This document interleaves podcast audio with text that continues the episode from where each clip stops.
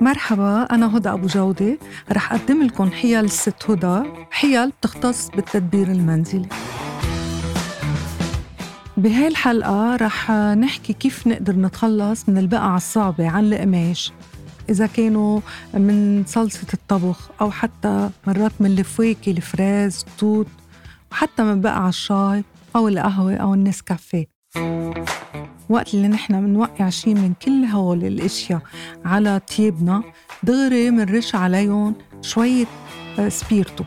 منحط منعبي البقعة بسبيرتو ومنتركها لنرجع على البيت. بس نرجع على البيت بنفركها بشوية آه، خل أبيض وكربونات الصودا من دون مي. بنتركها لتاني نهار تاني نهار بنغسلها وإذا كانت البقعة كبيرة شوي تاني نهار فينا نفركها بشوية آه، سائل للجلي.